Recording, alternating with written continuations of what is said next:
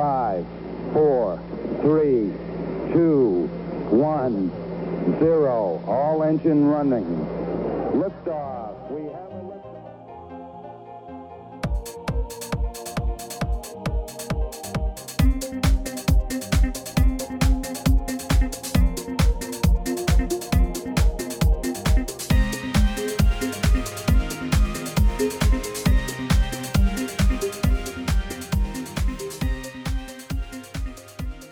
Cobalt Speech and Language에 이제 들어가셨는데 어, 전원이 다 원격으로 일을 한다고 했다고 하셨잖아요. 네. 그 환경이 어, 실제로 그게 구현이 가능한가요?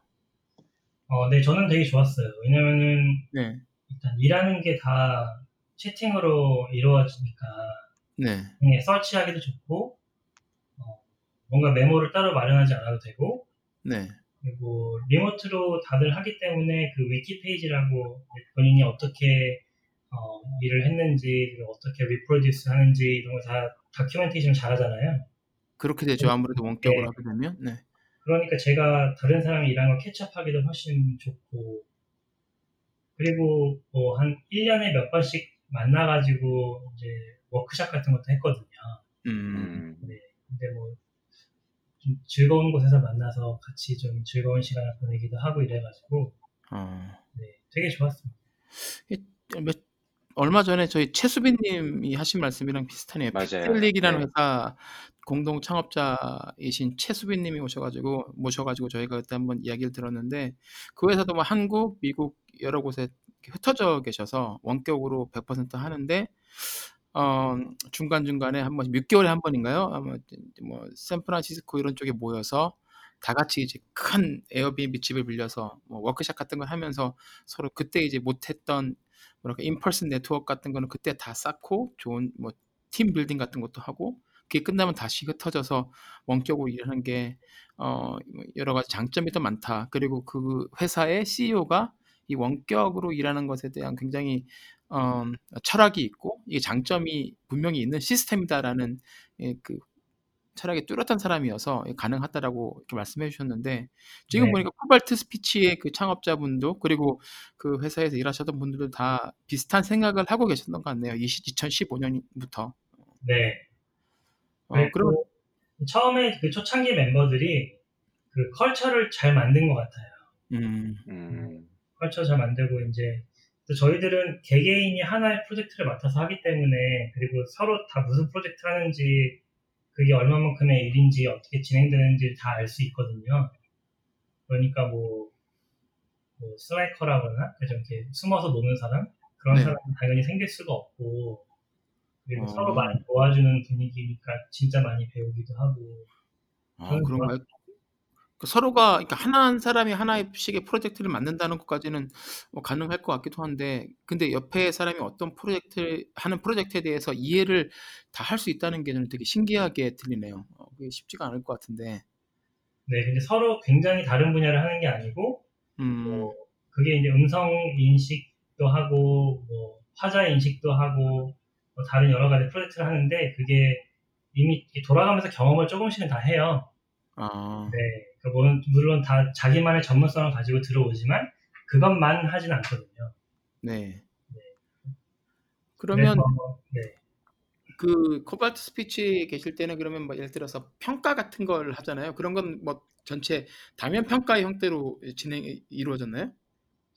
어, 평가를 제가 1년만 다니고 사실 다른 데로 옮겨가지고 네. 제대로 된 평가를 받, 받아본 적은 없는데 아, 그냥 뭐 잘하고 있으니까 앞으로도 잘해라 뭐 그랬던 것 같아요. 어. 다른 데로 옮긴 게 그러면 그 Canary Speech였나요? 네. 네. 그 사실 그, 보니까 예. 죄송한데 그 전에 Cobalt Speech가 무슨 회사인지 좀 소개 좀 아, 시켜주시겠어요? 네. 네, 그 회사가 이제 음성 인식이나 뭐 그런 음성 신호와 관련된 machine learning 그 솔루션을 만드는 어, 컨설팅 회사예요. 그래서 보통 이- 그 회사의 커스터머들이 구글 API, 구글 음성 인식 API나 뭐 IBM 왓슨 API, 누앙스 API 이런 거 쓰다가 어, 본인들에게 너무 버짓에 안 맞게 비싸지거나 음, 커스터머가 많아지면 그리고 아니면은 본인들의 데이터에 적, 그 동작을 너무 잘 안 하거나 음, 그런 경우에 우리 회사에 와서 자신들 회사의 데이터를 좀 주고 거기서 동작을 잘하도록 만들어주는 일이었습니다. 네, 그러면 거기 계시다가 이제 그 회사의 스피노프 회사인 Canary Speech로 가신 거죠? 네, 제가 알기로는 이제 그 회사가 spin-off라기보다는 sister company인데 그 창업자가 음.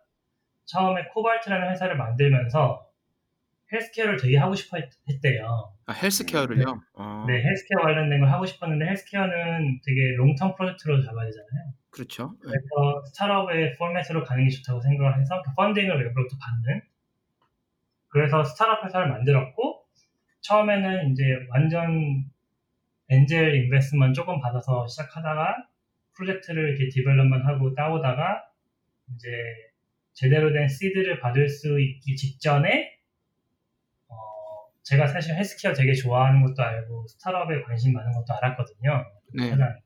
그래서 네가 여기 가서 해볼래? 우리가 너 월급 줄 수 있어. 그래서 네 갈게요라고 해서 그- 거기로 가게 됐죠. 어, 그래서 Canary Speech로 가시면서 직함이 타이틀이 리서치 엔지니어에서 Vice President of Research 영으로 이게 바뀌었어요. 초고속 네. 승진이 이루어졌는데 뭐 비결이 있었나요? 일단 회사 직원 수가 확 줄어든 게 비결이고요. 그리고 이제 그 분야, 그 헬스케어와 음성 쪽을 같이 경험을 가진 사람이 저밖에 없었어요. 그 회사에서. 음, 제가 박사 때 했던 게 좀 그런 거거든요. 헬스케어는 아니지만 네. 헬스케어도 좀 있었지만은 그 사람 말소리에서 단순히 뭐 무엇- 어떤 그 월드들을 말해 어떤 단어들을 말했나를 분석하고 이게 예측하는 게 아니라 네. 그 말에 약간 사람마다의 다른 점들 있잖아요. 예. 그런 거를 잘 찾아내고 음성 인식이든 뭐 다른 여러 가지 방법이든 뭐 온갖 온갖 방법으로 다 그런 달라질 수 있는 피처들을 모아서 뭐, 뭐 질병이 있는지 없는지 아니면 뭐 나이가 몇 살인지 뭐 이런 것들을 예측하거나 판단하는 그런 모델을 만드는 것이었어요. 제 PhD 음. 부분, 큰 부분이. 그래서 이제 그런 거 잘 맞아서 약간 프로젝트 scoping도 하고 어, 실제로 그 stakeholder들이랑 만나서 프로젝트 development 같이 하고 그럴 때 제가 나서서 해야 됐기 때문에 저한테 그런 걸 줬을 수도 있고 아니면은 모르겠어요. 제가 달라고 했어요. 어, 이런 거 이런 일 해야 되니까 네. 그런 걸 담당하는 역할로 불러달라. 음, 그러니까 그러자 그렇게 했던 했었어요. 근데 이 회사도 참 대단하네요. 얼마, 말씀을 들어보니까 얼마 되지 않은 회사인 것 같은데, 이 Cobalt Speech라는 메인 회사가 또 있고, sister company로 또 long-term 프로젝트도 하게 별도의 또 법인을 만든 거 보니까, 이게 초기부터 얼마만큼 크게 시작했는지 모르겠지만, 이렇게 얼마 안 된 회사가 뭐 이런 구조를 가질 수 있는지도 사실 좀 신기하기도 하고, 좀 그래 보이네요. 제가 볼 때는. 어떻게 보면 스타트업 회사의 장점인 거고 그거를 노리고 이렇게 sister company처럼 차리신 게 아닌가 싶기도 하고요. 코발트 스피치. 네, 그런 것 같아요. 네. 예. 약간 그 저희가 보기에는 큰 회사랑 비교를 해보면 뭐 코발트 스피치도 굉장히 작은 조직이고 애자일할 것 같고 그런데 또 음, 어, 그분 입장에서는 아 이것도 너무 크다 더 작고 음, 빨리 뭔가를 실험해 볼 수 있는 조직이 필요하다라고 생각이 들어서 아마 스- 이렇게 sister company 스타트업을 만드신 게 아닌가 그런 생각이 음. 드네요. 네. 그러면 이제 어떻게 보면 그럼 그 캐나리 카나리 스피치로 하시면서도 계속 원격으로 일을 하신 거죠 LA에서. 네.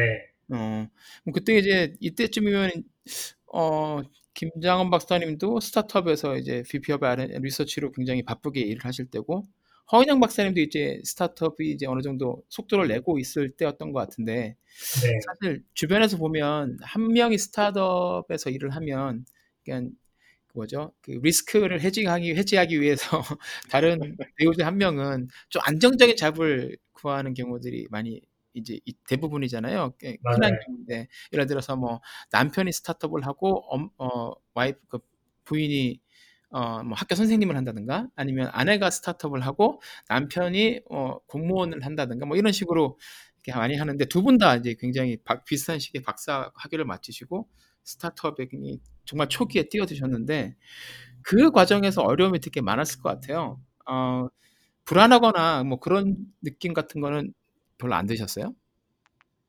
어, 사실은 저희 가족이 좀 되게 특이한 케이스 같은데 특별하게 힘든 점이 별로 없었어요. 왜냐면은 그 제가 스타트업 회사이긴 하지만은 셀러리를 충분히 받는 편이었고 네. 어, 와이프도 펀딩을 좀 일찍 받은 편이거든요. 음. 그래서 사실 생활하는 데는 큰 문제가 없었는데 만약에 이제 정말 학군도 좋고 좋은 지역에서 좀 안정되게 살고 싶다. 그러면 좀 부족한 점은 있었는데 네. 네. 아이가 좀 어린 편이었고 음. 그랬다가 또 예, 저희는 사실 그렇게 크게 예, 어떻게 들리실지 모르겠지만 이렇게 크게 힘든 점이 별로 없었고 네. 그리고 이제 마침 운 좋게 그 음성 인식이 막 엄청 하이빈 시기여서 네. 제가 원하면 언제든지 갈 수 있다는 생각도 사실 있었거든요. 음. 음. 언제든지 큰 회사로 마음 먹으면 이직은 할 수 있을 것 같다. 그런 생각을 항상 하고 계셨고. 예, 예. 그리고 마, 저희 연구실 사람들 중에서도 제가 사실은 이제 아마존으로 옮길 때 제가 아마존 그 알렉사 팀에서 한 11번째 인플로이였어요. 음. 이미 연구실에 사람들이 거기 가서 엄청나게 일을 많이 하고 있었고 음. 다른 뭐 IBM 왓슨이나 이런 데서도 그 일을 많이 하고 있었고 그래서 음. 뭐 원하면은 제가 준비만 이렇게 좀 소홀하게 하지 않고 준비를 잘 하면 충분히 갈 수 있지만 나는 헬스케어와 스타트업을 좀 더 배우고 싶어라는 생각으로 머문다는 생각을 하고 있었고요. 음. 그 당시에는 뭐 코로나도 안 터지고 네, 그죠. 참그 호황일 때여가지고 네 그런 걱정은 별로 안 했던 것 같아요. 네. 음. 알겠습니다. 그 예. 허인 네. 허인영 대표님 말씀하시는 거 보니까 원래 창업 생각이 없었는데 어, 남편이 푸시를 했다라고 말씀을 하셨어요. 아 어, 네. 근데 아마 뭐 같이 살아야 된다라는 굳건한 가족 중심의 어떤 그 두 분 간의 어떤 같은 생각이 있으셨겠지만 그래도 창업을 한다는 게 쉬운 일이 아닌데 이 사모님을 사지로 내모신 이유가 있으셨는지 좀 궁금하네요. 네. 저는 뭐 그렇게 힘들 줄 몰랐고요 사실. 난 나는 안 해봤지만 넌 당해봐라 이런 건가요? 네가 나도 관심 있으면 네가 먼저 해봐. 이런 거는 뭐 그런 그런 거라보다는 저는 그러니까 어려운지 몰랐어요. 사실 몰랐고 음, 그 어, 또 한편으로는 모든 공돌이의 가장 큰 꿈이 사실 창업 아닌가요? 창업을 일으켜서 왜냐하면 공, 공학의 가장 큰 장점이 세상에 굉장히 큰 임팩트를 진짜 엄청난 스케일로 만들어낼 수 있는 거잖아요. 음. 그거는 정말 저는 공학만이 가장 잘할 수 있고 가장 빠른 시간에 할 수 있는 거라고 생각하거든요. 그래서 마침 또 자신이 낸 페이턴트가 여러 회사에서 관심을 받고 있고 음, 뭐 펀딩 기회도 있을 것 같고 저는 오히려 이제 아내가 물어봤을 때 아, 당연히 해야지 왜 안 하지? 뭐 이런 반응을 저도 했던 게 기억이 나요. 당연히 할 줄 알았는데 네 그래서 그리고 사실 요즘에는 그 사업을 하는 게 뭐 특히 미국에서는 펀딩을 받고 하니까 네. 그죠? 펀딩을 받고 하니까 실패하더라도 뭐 빚쟁이가 되는 것도 아니고 음. 본인이 얻을 수 있는 커리어는 정말 엄청나잖아요. 예, 예. 음, 네.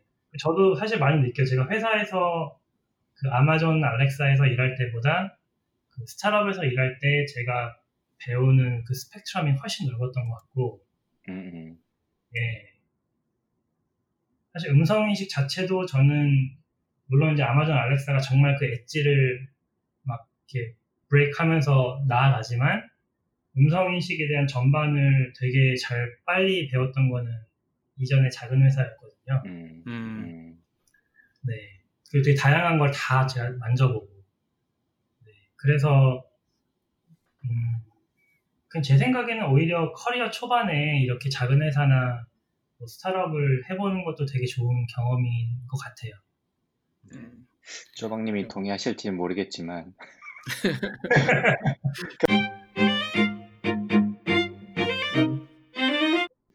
네, 두 분이서 연구 같은 거 약간 분야, 같은 공학 쪽이긴 하지만 약간 다르시잖아요, 분야로 보면. 그, 박 박사님하고 김 박사님하고 그죠? 네네네. 많이. 그래서 그 얘기 같은 거 주로 하시나요? 뭐 서로 뭐 오늘 이렇게 했는데 뭐 어떻게 됐어? 이렇게 연구 이야기 뭐 이런 것도 좀 많이 하시는 편이시죠?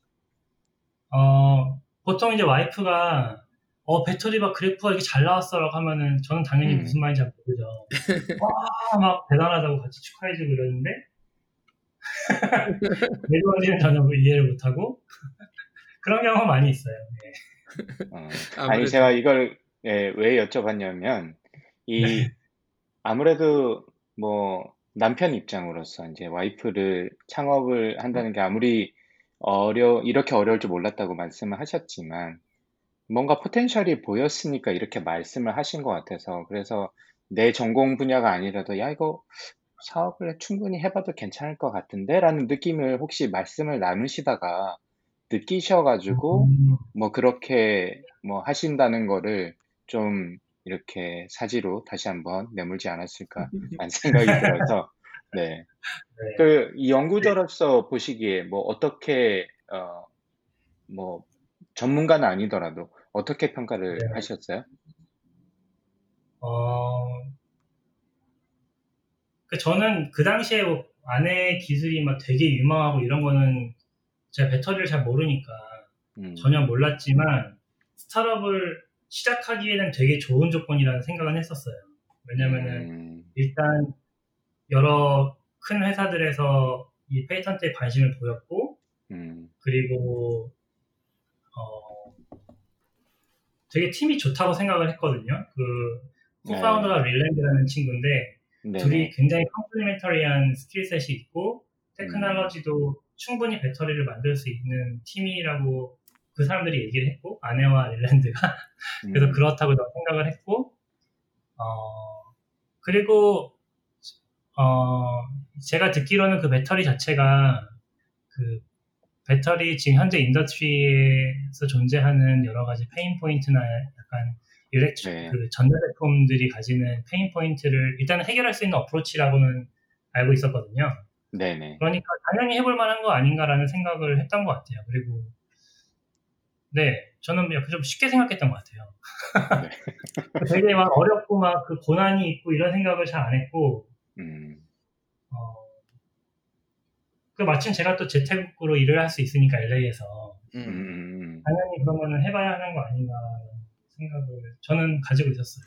네. 그렇죠. 이 가- 가족의 이런 support가 굉장히 큰 힘이 되죠. 안 그러면 조금이라도 망설, 뭐 반대까지는 아니더라도 망설이기만 해도 솔직히 음, 어, 허 박사님도 이렇게 선뜻 마음을 이렇게 결정하시기가 쉽지는 않으셨을 것 같은데 제가 듣기로 제가 허 박사님한테도 듣기로도 김재원 박사님이 오히려 옆에서 이렇게 추천을 하시고 계속 이렇게 뭐랄까 음, 그 encourage 하셨다고 이렇게 제- 많이 들었었어요. 그래서 네, 아, 그리고 김 박사님이 김정원 박사님이 좀 나중에 스타트업을 꼭 하고 싶어 한다는 얘기도 제가 몇 번 들은 것 같았었는데 예, 저도 물론 하- 되게 하고 싶어요. 되게 하고 네. 싶고, 어, 스타트업에서 일했을 때도 저도 많이 느꼈었는데, 진짜 본인이 배울 수 있는 게 너무 많잖아요.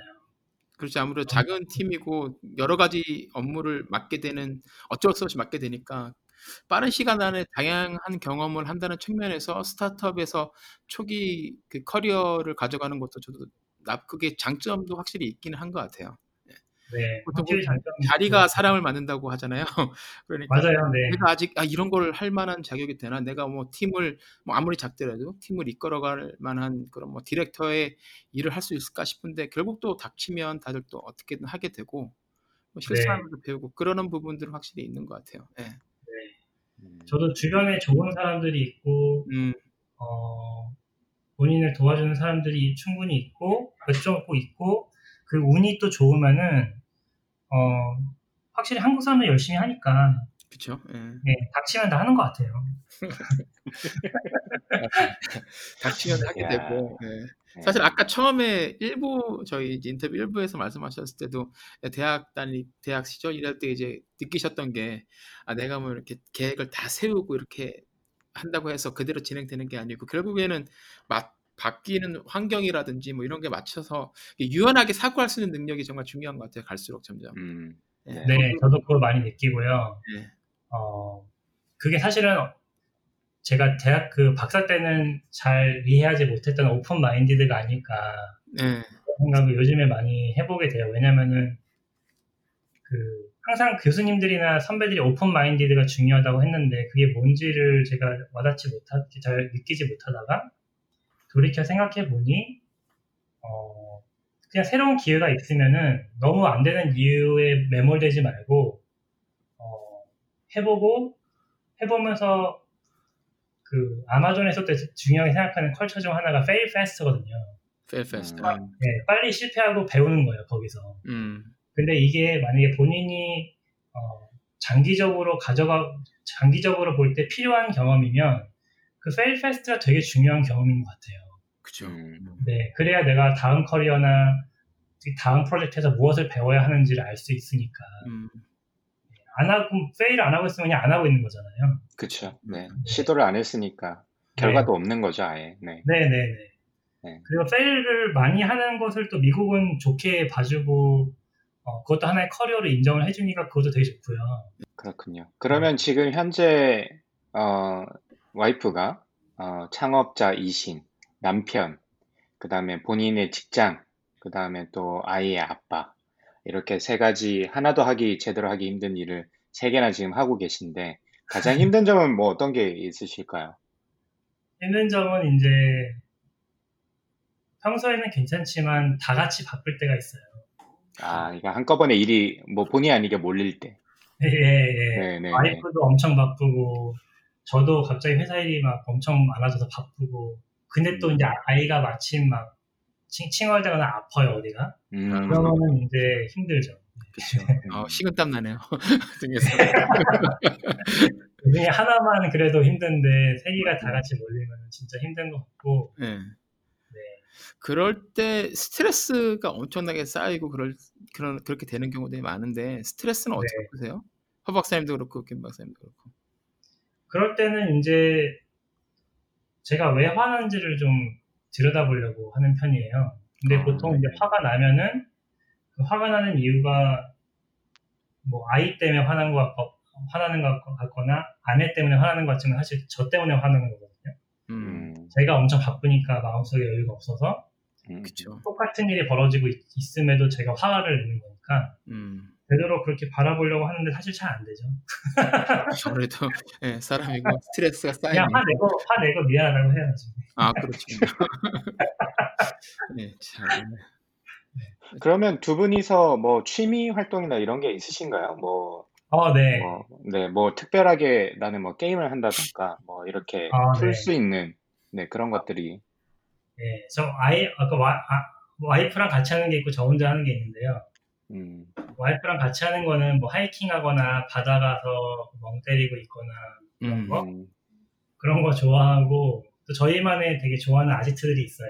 LA. 아, 네, 네, 저 저도 저와 아내, 아내 둘 다 남에게 방해받지 않는 좀 나만의 공간 이런 거 좋아하거든요. 음, 음, 근데 LA 비치들이 엄청 바, 바글바글하고 바쁜데 맞아요. 그 와중에 좀 조용한 데가 몇 군데 있어요. 음, 나중에 저랑 공유 좀 해주세요. 저 가끔 LA 가면 그런 데 가게.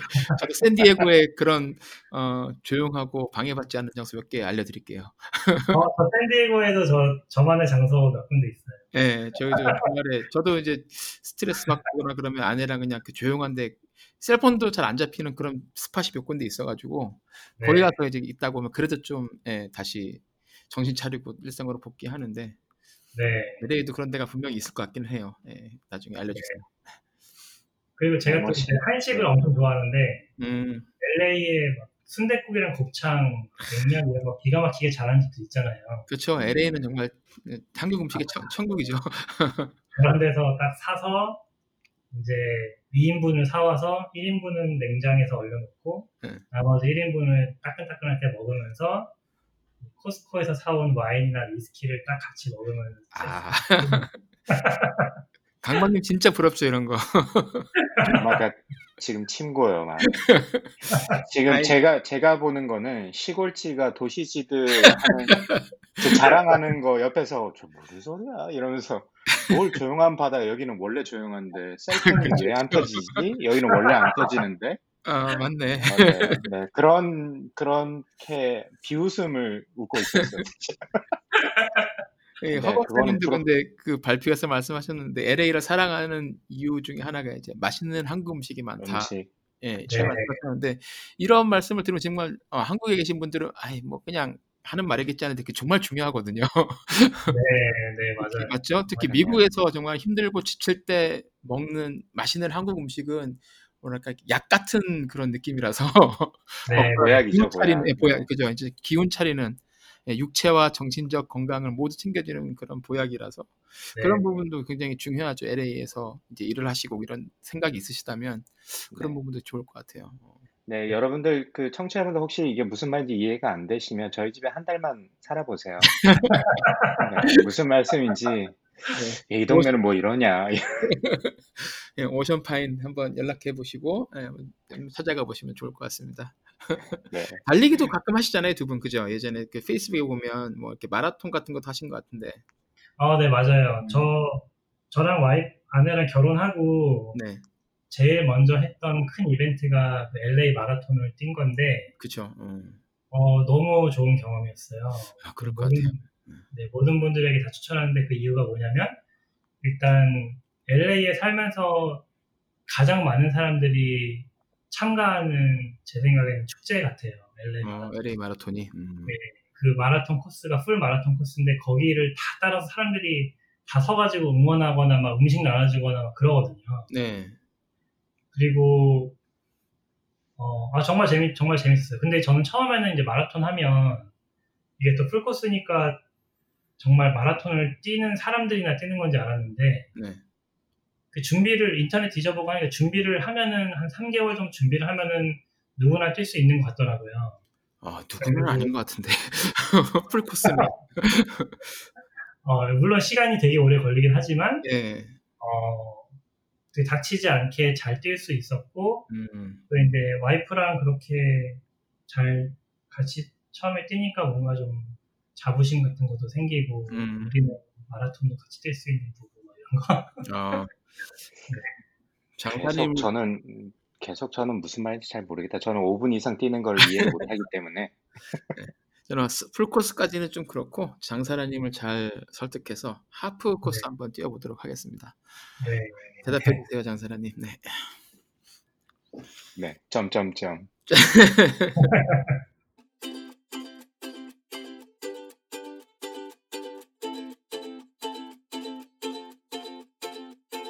네, 그러면 어, 그러다가 이제 아, 코발트 스피치 그리고 카나리 스피치를 거쳐서 어, 얼마 전에 아마존으로 제가 이직했다고 이직하셨다고 페이스북에서 봤거든요. 그러니까 아마존 네. 알렉사 팀으로 가셨는데 어, 뭐 그쪽에서 하고 싶으신 프로젝트가 있으셔서 옮기신 건가요? 어, 그 제가 사실은 작년 4월에 아마존 알렉사로 갔고요. 네.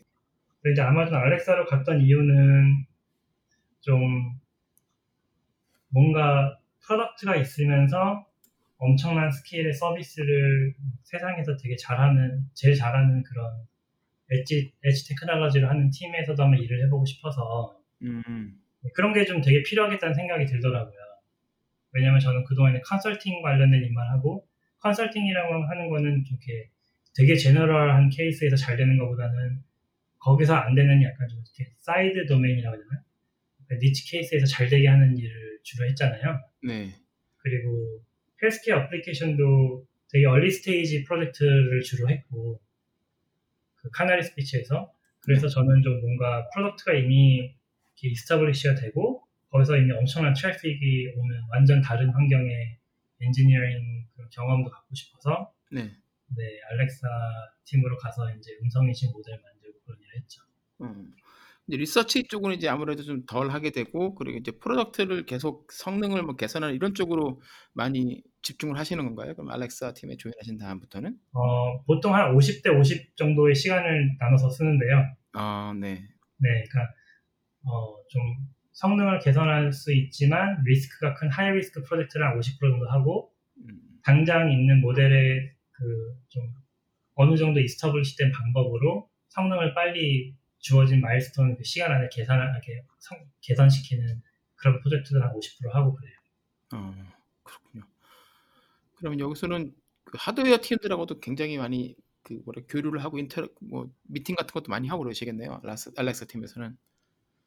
저, 저 같은 경우는 하드웨어 팀이랑 별로 얘기를 안 했고 음, 어, 그냥 단순히 그냥 그 모델을 계속 새로 만들고 다른 아키텍처를 만들고 그렇게 해서 더 robust하게 되거나 뭐 정확도를 높이거나 그런 일을 했습니다. 아, 그 음성 인식의 정확도를 높이고 네. 어, 그렇군요. 그러면 제대로 이제 빨리빨리 알아듣고 아, 네. 알겠습니다. 그러면 아마존 뭐 그 전에 사실 제 생각에는 그래도 그 전에 계시 있던 계시던 회사의 창업자도 그렇고 많은 분들이 아마존 출신들이기도 했었고 해서 문화적으로 비슷할 것 같은데 차이가 변화가 많이 있었나요? 아마존으로 오신 다음부터 느끼기에 어, 팀 문화라든지 네, 일하는 뭐 방법이라든지 이런 면에서 어, 변화가 좀 생각보다 컸어요. 아 생각보다 컸어요. 컸고 그 아마존에서 다루는 그 스케일이 엄청나더라고요. 트래픽이 엄청나고 데이터가 들어오는 양도 엄청나고 음, 그 사실 알렉사 하면은 왠지 그 스마트 스피커 몇 대만 팔았을 것 같잖아요. 근데 진짜 온갖 electronic device에 알렉사가 되게 많이 들어가고 있고 이미 음, 그 트래픽이 정말 엄청나고 support하는 그 언어도 되게 많고요. 그렇죠. 음, 제가 기밀이어 가지고 정확한 넘버는 말씀드리기 어려운데 네네. 그리고 그런 수많은 언어에서 이미 동작을 꽤 잘해요. 음, 동작을 꽤 잘하고 하지만 그 안에서 뭔가 그 언어의 특징 언어마다 다 다른 그런 룰들이 또 적용되니까 그것에 대한 연구도 또 따로 해야 되고 그 연구 문제가 되게 많, 많습니다. 해야 풀어야 될 문제도 많고 그 일하는 환경이나 이런 거는 어떤지 좀 궁금해요. 그리고 이 아마존이 그러면 LA의 팀이 별도로 있는 건가요? 이 알렉사 팀이 아니면 그 많은 branch 중에 하나가 LA에 있는 건지 뭐 이런 것도 좀 궁금하고. 예, 저도 이제 알렉사를 알렉사 팀에 가서 일할 때도 어, 제가 산호세 팀에 소속이 돼 있었는데 음, 저만 리모트로 일을 했어요. 음, 그러니까 이게 사실은 흔치 않은 경우죠. 저처럼 아예 집에서 일하는 사람은 거의 제가 처음이었을 거예요. 아, 그러니까 그 제가 되게 운이 좋다고 계속 말씀을 드린 이유가 어, 이런 기회가 생겨요. 이런 기회가 생기고 사실 코바트 같은 경우도 만약에 그 사장이 1년 전에 그 회사를 안 나왔으면 저에게 없었을 기회인데 마침 회사를 그렇죠. 1년 전에 졸업하기 1년 전에 나와서 회사를 차려서 저희의 월급을 줄 수 있을 만큼의 프로젝트를 준비를 한 상태에서 제가 졸업을 했잖아요. 그러니까 이제 그런 회사에서 일할 수 있었고 아마존 알렉사도 음 제가 그 어, 사실 이제 아마존만 지원한 건 아니었을 거잖아요. 뭐 구글도 있고 뭐 마이크로소프트. 많은 회사를 지원을 했는데 전부 다 얘기가 잘 진행이 되다가 리모트의 R자만 꺼냈을 때 다 리젝을 했거든요. 어, 다안 된다고. 왜냐면 처음에 팀이랑 한 6개월에서 1년은 같이 일을 해야 한다 이랬어요. 네네. 그때는 그러니까 pre-COVID 시기였으니까. 예, pre-COVID 시기였죠. 예. 네. 그래서 요즘 아직도 아직도 그 팀에서 같이 일하는 거를 지금 당장 아니지만은 COVID 상황이 풀리면 relocation을 하는 조건으로만 뽑는 팀이 대부분이고요. 음, 근데 아직도 그런 게 사실이에요. 특히 리서치 팀은 왜냐면 리서치 아미 여러, 여러 팀으로 분산돼 있는 거 자체가 만약에 팀이 소수의 로케이션에서만 운영이 되는 조직이면은 그게 되게 중요하긴 하거든요.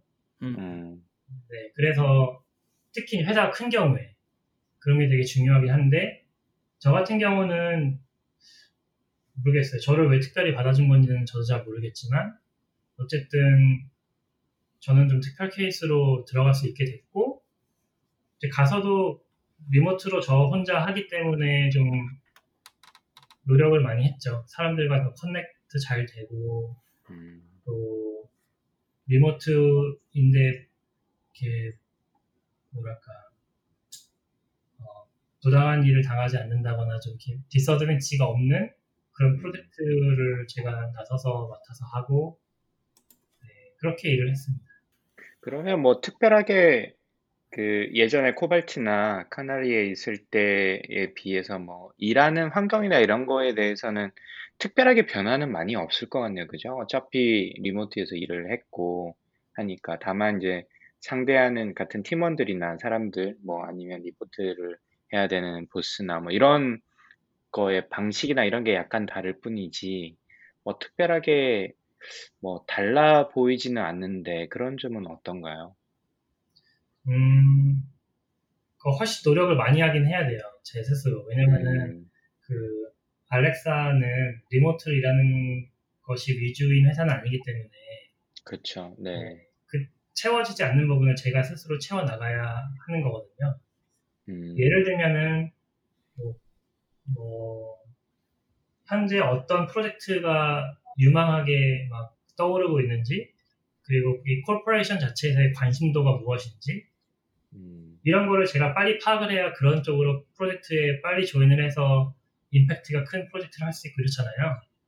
음, 근데 네. 이런 거는 이제 팀 사람들이 같이 밥 먹으면서 뭐 이러저런 거 물어보면서 그렇게 파악하는 거잖아요, 사실 그죠? 네네. 근데 이제 그런 거를 저는 할 수 없기 때문에 뭐 커피 챗 같은 거를 따로 제가 요청을 한다거나 아니면 음, 이렇게 리더십에 있는 사람들과 원어원 하는 자리에 가가지고 대놓고 물어봐요. 너 네가 제일 좋아하는 프로젝트가 뭐야? 이런 식으로. 어, 그러면은 뭐 다 되게 말해줘요. 그러니까 이런 것들이 리모트이기 때문에 다 얻을 수 없는 건 아니고 제가 그렇게 다른 사람보다 더 적극적으로 노력을, 다, 네. 예, 나서서 알아내야 하는 것들이죠. 네. 아무래도 대부분 좀 기밀이 많을 것 같아서 자세하게 여쭤보기는 좀 그렇긴 한데, 네, 뭐 일반적인 voice assistant라고 부르는 뭐 시리나 네. 아, 알렉사나 뭐 이런 것들이 지금 기술적으로 가장 고민하는 거리는 게뭐 어떤 건지 일반적으로 설명을 해 주실 수 있으면 조금 말씀을 해 주시고, 네, 앞으로 뭐 어떻게 보시는지 실제로 안에서 develop을 해보셨던 사람의 입장으로서 앞으로 저는 개인적으로 앞으로 계속 이 voice assistant는 엄청나게 더 크게 확장이 되고 많이 적용이 될 것 같은데 네. 뭐 전반적으로 어떻게 미래를 좀 보시고 뭐 어떤 분야가 있다면 뭐 예를 네. 들어 주셔도 좋을 것 같고 네, 뭐 그 두 가지 좀 부탁드리겠습니다. 네, 제 생각에는 저도 비슷한 생각이에요. 저도 어, 그러니까 아마존의 입장에서는 그리고 아마존에서 이제 바라보는 입장을 말씀드릴 수는 없지만 제 개인적으로 그쵸, 네. 경험이랑 연결시켜서 말씀드리면 제가 음성을 처음에 되게 하고 싶다고 생각을 하게 된 게 그 기술 자체도 너무 신기하지만 좀 이런 동경이 있었던 것 같아요. 그 정말 엄청나게 빨리 변하는 이 기술의 트렌드 속에서 이 기술의 효용을 누릴 수 있는 사람은 너무 제한적이다. 음. 그런 생각을 많이 했고 특히 이제 제가 시골 할머니 댁에 여름방학 때마다 놀러 갔는데 TV는 엄청 좋아져요. 그리고 막 드라마도 재밌는 거 엄청 많이 나오는데 할머니가 그 보는 거 어려워하세요. 음, remote 보면 버튼이 엄청나게 많잖아요. 그쵸, 그쵸. 네, 이게 제- 정말 안 좋은 UI거든요. user interface. 근데 그런 걸로 계속 머물러 있, 있었단 말이에요. 근데 이런 좋은 기술의 효용이나 많은 컨텐츠나 이런 것들을 정말 많은 사람들이 어려움 없이 누리려면 이미 사용하고 있는 커뮤니케이션 방법으로 그런 서비스를 이용할 수 있는 게 가장 좋다고 생각하는데 음, 저는 그것 중에 가장 promising한 technology가 음성인식이라고 생각하고요. 네네. 예, 이미 기술의 기술이 올라오는 정도, 그리고 이미 올라온 상태를 봐도 voice technology만큼 promising한 건 없다고 생각해요. 저 개인적으로. 네네. 음, 네, 그래서 어, 단순히 음성 인식뿐만 아니라 사람 목소리에는 수많은 정보가 있거든요. 음, 이 사람이 어떤 사람인지에 대한 아이덴티티도 있고 성별, 이 사람의 모국어가 뭔지, 나이의 연령대는 뭔지, 범인이면 범인인지 아닌지, 음, 오사마 빈라덴이면 아니- 그 사람인지 아닌지, 뭐 김정은인지 아닌지 이런 거를 다 알 수 있잖아요. 우리는 사람 말소리로. 그리고 네. 이 네네. 사람의 건강 상태도 목소리에서 뭐 어떤 작은 부분이지만 알 수 있는 것도 많아요. 음, 네. 그 이미 그 병원에서 의사들이 그 프로토콜로 활용하는 그런 프로세스도 있고. 그리고 네. 언어라는 거는 굉장히 복잡한 널리지를 가장 잘 담을 수 있는 그런 커뮤니케이션 채널이기 때문에 어, 단순히 우리가 뭐 바디 제스처나 뭐 얼굴 인식이나 이런 걸로 알 수 없는 굉장히 복잡한 정보까지 담을 수 있고 그래서 그런 정보를 기계와 사람이 어, 소통을 하는데 정보를 나누는데 사용될 수 있는 가장 promising한 방법도 voice technology고 그리고 무엇보다 더 중요한 거는 어, 그 voice tech 그러니까 음성 인식은 내가 다른 일을 하면서도 활용할 수 있는 UI로 쓰일 수 있어요. 근데 만약에 음, 키보드를 친다거나 내가 어디를 바라보면서 뭔가 해야 한다거나 이런 거는 그걸 하면서 다른 걸 동시에 사용할, 수- 사용, 사용할 수 없잖아요. 근데 그쵸. 네. 네. 음성 같은 경우는 내가 뭐 인형이 뭐 아이 와네 같은 경우는 뭐 배터리를 만들면서 같이 뭐 알람을 세팅한다거나 아니면 뭔가 뭐 컴퓨터에 뭐 설정을 한다거나 이런 거를 할 수 있잖아요. 네네. 이게 가지고 있는 그 잠재력이 엄청나고 새로운 user ex- 그 이- 그 interface와 그 user experience를 만들어낼 수 있거든요.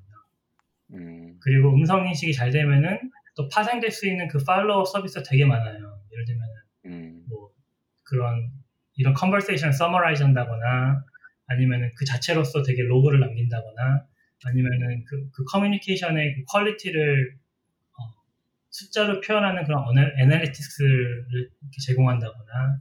이런 것도 굉장히 많고 그리고 또 하나 제가 되게 관심 있게 보는 거는 뭐냐면은 어, 기계와 사람이 정보를 교환하는 그 수단 중에서 engagement를 이끌어내는 거는 목소리가 아직 유일한 것 같거든요.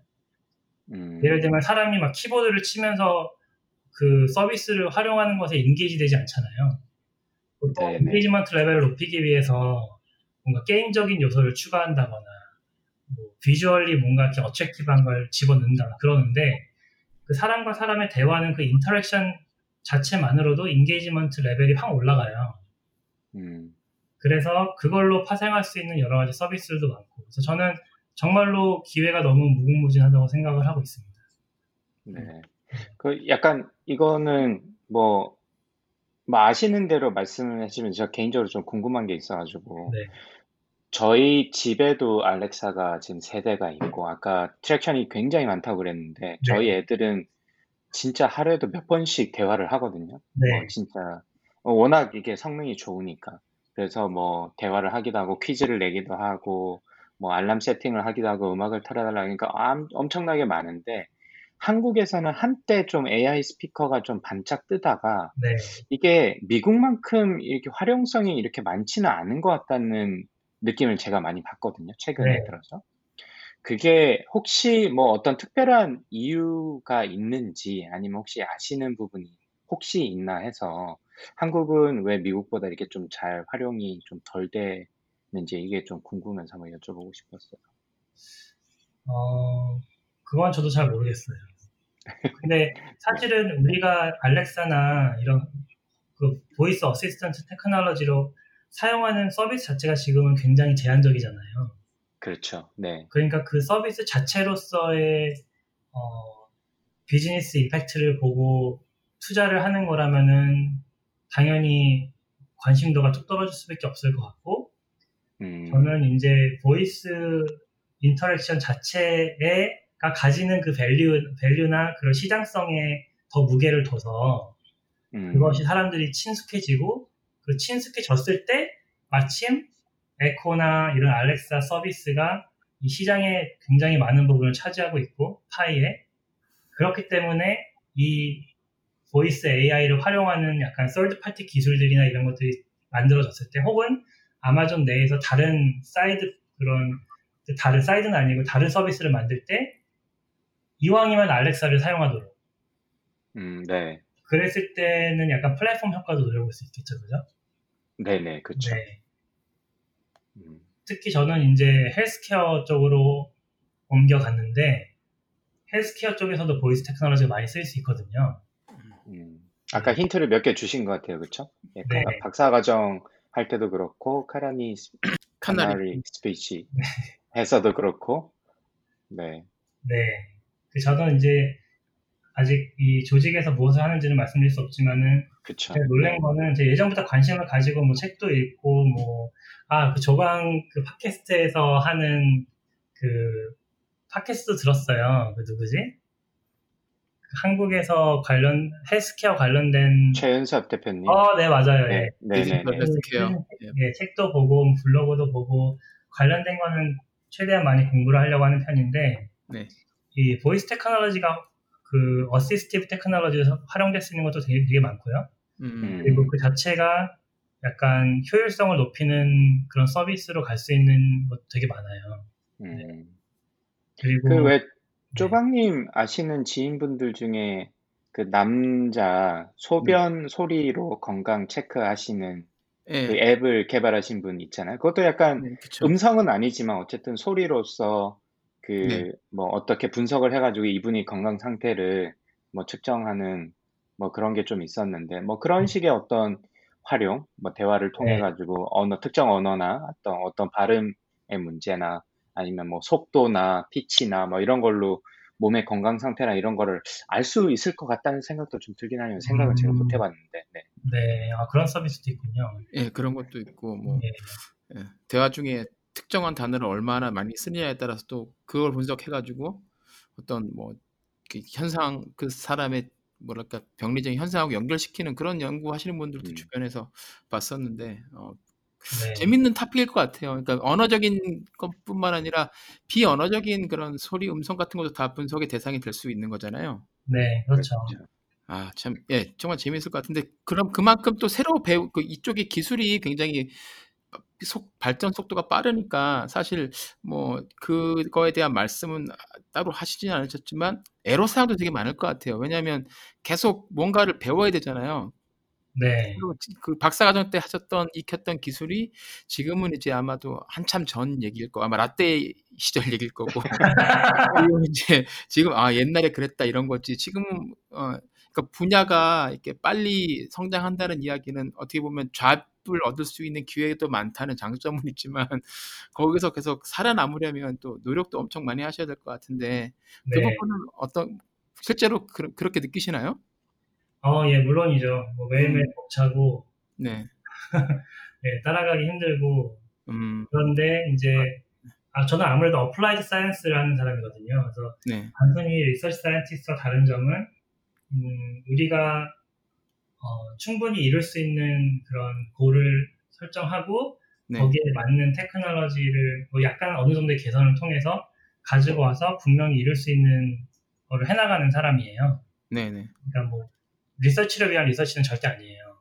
음, 음. 그래서 이제 그런 관점으로도, 그러니까 아까 말씀하신 그런 predictive AI도 많이 있지만, 어, 그런 것보다도 당장 그 의료 환경이나 이런 데서 우리가 개선할 수 있는 점들이 너무 많아요. 네, 네. 네, 그래서 그런 것들을 활용할 수 있고, 어, 그리고 이제 뭐 저는 예전부터 이제 러시아어를 선택할 때부터 느낀 건데 예전에 배운 거를 뭐 오랫동안 써먹는 거는 저는 뭐 기대하지도 않고, 네. 네, 그게 좋다고도 생각 안 하고, 어, 요즘에 특히 더 중요한 거는 이제 저의 comfort zone을 넘어서서 어, 음. 그 이외에 있는 사람들과 효율적으로 커뮤니케이션을 해 나가면서 혁신을 빨리빨리 만들어 나가는 거 네, 네. 그게 가장 중요한 것 같다는 생각을 하면서 이제 그렇게 할 수 있는 경험을 많이 쌓았으면 좋겠습니다. 그러니까. 근데 오히려 그 사실은 아마존에서 일하셔가지고 알렉사랑 사실 물어보고 싶은 건 궁금, 개인적으로 궁금한 건 너무 많은데 오히려 지금 현직이셔가지고 말씀을 못 하시는 것 같아서 그게 너무 안타까워요. 막 알고 있는 건 많은데 내가 비밀이라서 얘기할 수는 없고 그러, 그걸 또 아니까 여쭤볼 수도 없고 아 오히려 네, 더. 곤란하네. 그래서 다른 분들도 아마 알렉사 얘기 아이 재밌겠다고 딱 들어왔는데 뭐야 이렇게 하시는 게 오히려 예, 거꾸로 야 이건 기밀이라서 말할 수가 없어 다 기밀이야 뭐 이런 느낌이 좀 있어가지고 아 좀 안타까워요 막 너무 너무 재밌은 재밌는 이야기가 너무 많을 것 같은데 그래서 나중에 언제 이직하시면 다시 한번 모시도록 하죠. 그러니까요 창업 창업하시면 그 다음에 네, 네. 제, 생각, 네, 제 생각에는 제가 드릴 수 있는 말씀 중에서는 이제 몇 가지 생각해 봤는데 네. 알렉사 조직에서 활용하는 그 데이터의 양은 정말 엄청나다. 그리고 음, 리서치도 엄청나고 그 아마존에서도 알렉사에 투자하는 그 양이 엄청나거든요. 네네 그러니까 분명히 제가 느끼기에는 이제 비즈니스 레벨에 있는 그 리더십에 있는 사람들은 이 알렉사 이 보이스 AI 테크놀로지로 뭔가 새로운 시장을 열려고 분명히 노력을 하고 있는 것 같고요. 음, 그 안에 있는 사람들도 이제 그게 점점 가까워지고 있음을 느껴요. 제 생각에 아까 제가 대답을 제대로 못한 것 같은데 가장 큰 고민거리가 뭐냐 하셨잖아요. 네네 제 생각에는 제가 느끼는 가장 큰 고민거리는 물론 뭐 언론에는 뭐 프라이버시, 뭐, 이- 뭐 equality 이런 여러 가지 ethical한 음. 문제가 나오지만 그런 거는 충분히 해결을 할 수 있는 기술적으로 해결을 할 수 있는 문제인데 가장 그 scientist들이 고민하는 문제는 이제 interaction이거든요. 음, 왜냐면은 알렉사 디바이스를 저는 처음 시장에 나왔을 때부터 사서 써봤는데 정확도는 확실히 많이 올라갔어요. 네. 아, 그건 정말 저도 느껴요. 예. 정확도가 확실히 많이 올라갔고 특히 굉장히 먼 거리에서 말을 해도 이제 알아듣는 시대가 알아듣는 정도까지 기, 술이 올라왔는데 문제는 우리가 그걸로 실제로 얼마나 많은 활용을 하고 있느냐. 그러면은 전 아직도 뭐 알람 설정하고 music 음악 틀고 뭐 소포 왔는데 도착했는지 아는데 이 정도의 되게 단순한 interaction만 하고 있거든요. 그래서 그 user in- 그러니까 user experience와 user 그 interaction이 너무 너무 좁고 거기서 개선이 잘 되지 않고 있는데 이제 그 이유가 natural language processing이라는 어, 그 내추럴 랭귀지가 자연스럽게 사람들이 이제 언어를 활용하는 그리고 그 언어를 활용해서 실제로 기계와 정보를 주고받는 그 부분의 기술이 올라오지 않아서 그렇다고 생각- 생각을 해요. 음, 음성 인식의 문제는 아니고. 네네. 그런데 그것에 대해서 지금 혁신이 막 일어나고 있어요. 특히 네. 뭐 관심이 있으시다면 당연히 보셨겠지만은 트랜스포머, 버트 모델 그리고 GP3 이런 식으로 해서 굉장히 자연스러운 랭귀지 생- 생성, 생성도 가능해지고 그것으로부터 뭐 다양한 막 Q&A라든가 그런 것들이 막 지금 이슈가 되고 있잖아요. 네네. 지금 제 생각에는 voice AI를 하는 사람들의 입장에서는 굉장히 exciting한 exciting한 순간이에요. 물론 음, 이제 막 그게 시작되고 있고 어, 어, 정말 자연스러운 막 대화가 나올 것 같아 나올 수도 있을 것 같아 어쩌면 이런 근데 실제 그게 실제 비즈니스에 적용이 돼서 사람들이 짜증내지 않고 재밌게 사용할 수 있을 정도까지 가려면은 되게 많은 노력이 필요하지만 이제 가능성이 정말로 보이는 열리는 시기거든요. 음. 네, 그래서 이제 제 생각에는 그것이 그것에 노력을 많이 기울여서 그게 많이 개선이 되면 아 진짜 우리가 이 알렉사나 어, 아니면 단순히 voice technology 자체를 가지고 할 수 있는 일이 너무너무 많아지겠다 그런 생각을 하고 있습니다. 네. 저도 느끼기에 일단은 이 voice assistant 기술을 전반적으로 봤을 때 이게 긴 대화, 아직까지는 뭐 길어야 한 두 번 interaction에 끝나고 마는데 대부분 한 번이죠. 뭐 알람을 세팅해줘.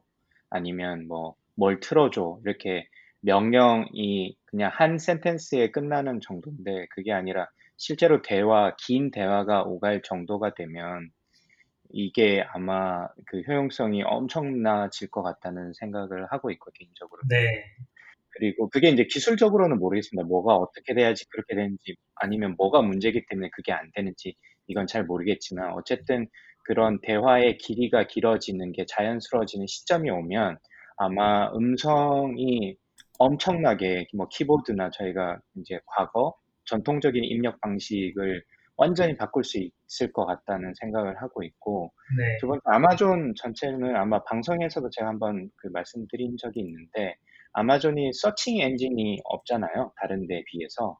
그 음, 구글이나 뭐 아니면 그 뭐 마이크로소프트나 이런 거에 비해서 서칭 엔- 엔진이 없는데 아, 쌓여있던 데이터가 많다 보니까 이게 가능하면 그 아마존 알렉사를 그 소비자의 접점으로 가장 가깝게 그리고 가장 그 내추럴하게 이야기할 수 있는 그 허브가 그러니까 그 키가 돼버리면 네, 다른 어떤 구글에 검색을 하더라도 알렉사를 통해서 구글을 검색하고 지금도 약간 그런 식으로 하는 거잖아요. 뭘 찾아줘 그러면 어디서 검색을 해가지고 결과를 그냥 voice를 읽어주는데 그 접점이 아, 알렉사가 된다면 사실 아마존으로서는 두 번째 한번 그한번더 회사를 더 크게 어, 키울 수 있는 그런 어떤 전략적인 계기가 되지 않을까 싶어서 아마 제가 top management 팀에 있어도 굉장히 많은 resource를 투자를 해 가지고 아마 기회를 계속적으로 노리지 않을까 네, 라는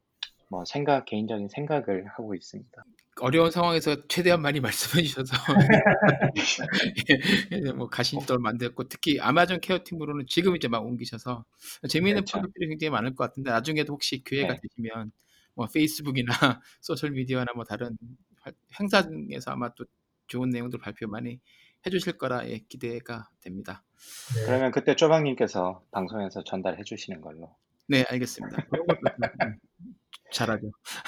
네.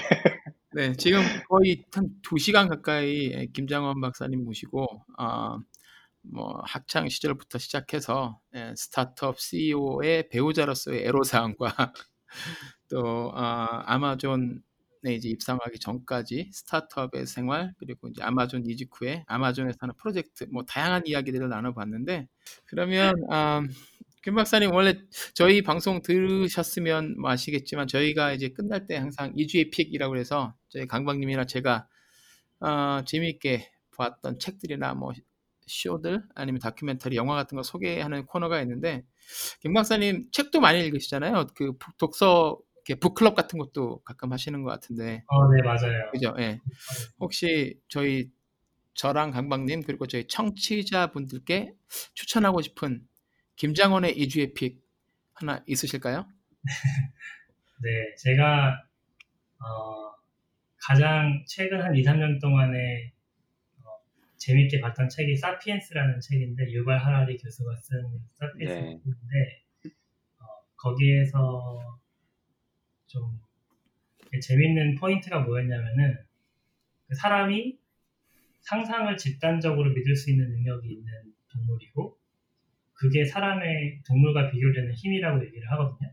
네. 네네. 뭐 화폐, 국가, 인권 뭐 이런 것들이 다 상상이 존재하는 것들이잖아요. 뭐 음. 물리적으로 뭐 하나 존재해서 그 가치로서 의미를 갖는 게 아니라. 근데 이제 이걸 좀 더 확대해서 생각해 보면은 그게 굉장히 어려운 일이긴 해요. 그죠? 우리가 뭐 사실 친구 한 명 데리고 무슨 프로젝트 같이 하기도 힘든데 그게 정말 가치 있는 일이라고 얘기해서 근데 어쨌든 이런 걸 이뤄낸 인류의 역사가 있고 그게 엄청난 발전을 이뤄냈던 건 사실이라는 좀 새로운 관점으로 보게 됐고요. 요즘에 일어나는 그런 혁신들도 어쩌면은 이것과 같은 선상에 있지 않나 이런 생각을 해보게 됐어요. 예를 들면 음.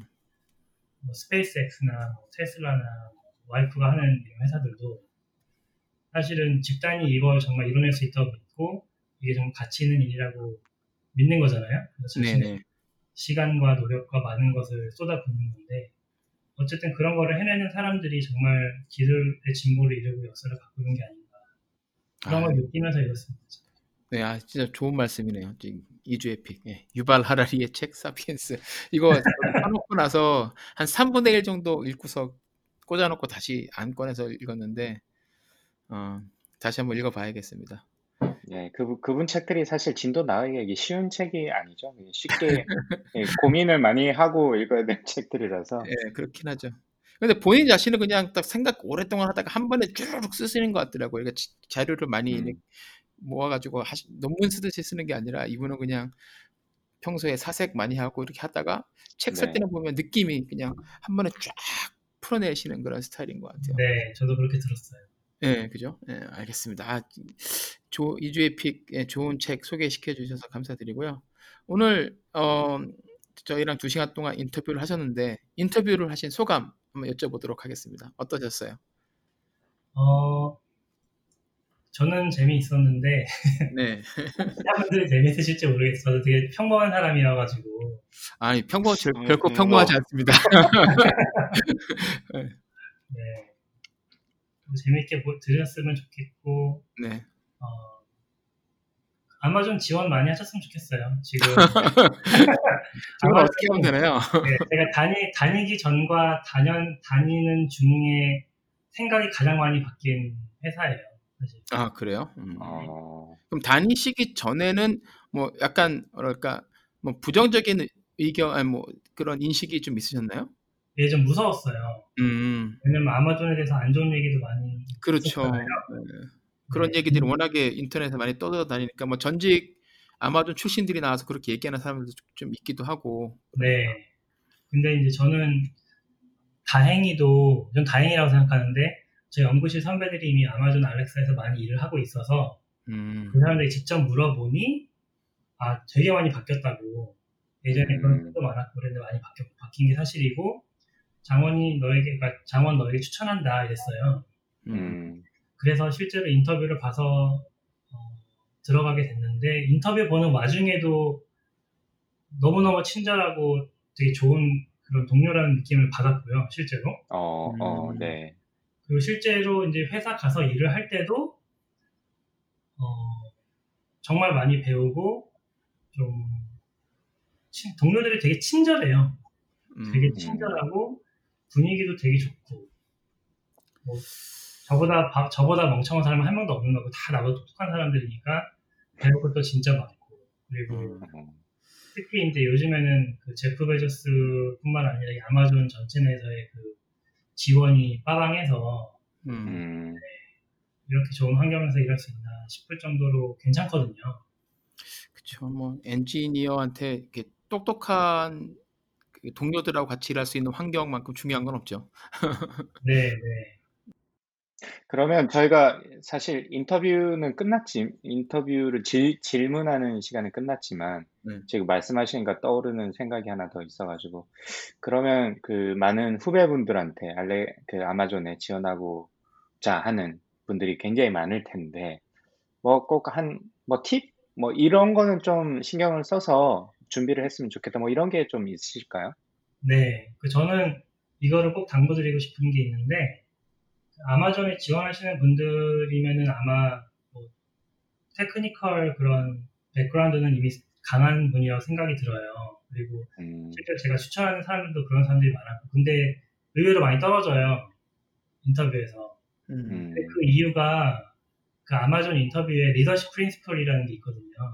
네네. 네, 그거를 꼭 보는데 그거 준비를 철저하게 안 하시는 분들이 많아요.